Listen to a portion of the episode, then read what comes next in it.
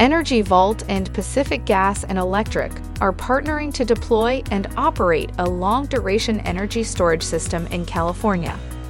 The Battery Plus green hydrogen system will have a minimum capacity of 293 megawatt hours and will power the Northern California city of Calistoga for 48 hours during planned outages and potential public safety power shutoffs.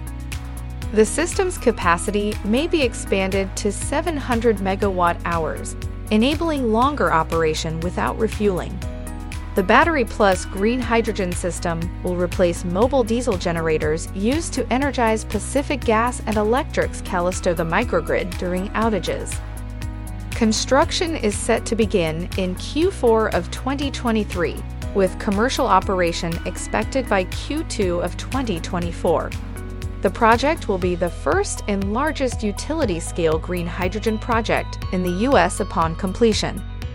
Robert Piconi, Chairman and Chief Executive Officer, Energy Vault, stated We're setting a new benchmark for what can be achieved with an innovative design that integrates the most advanced energy storage mediums in order to deliver a fully renewable green hydrogen battery energy storage system.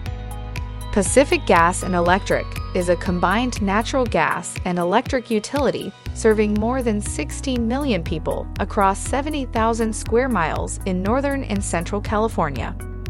Energy Vault develops and deploys utility scale energy storage solutions designed to transform the world's approach to sustainable energy storage. Shares of Energy Vault trade on the New York Stock Exchange under the ticker symbol NRGV Shares of Pacific Gas and Electric also trade on the New York Stock Exchange under the ticker symbol PCG. For more information, visit greenstocknews.com. Thanks for watching Greenstock News. If you liked the video, please hit the like button.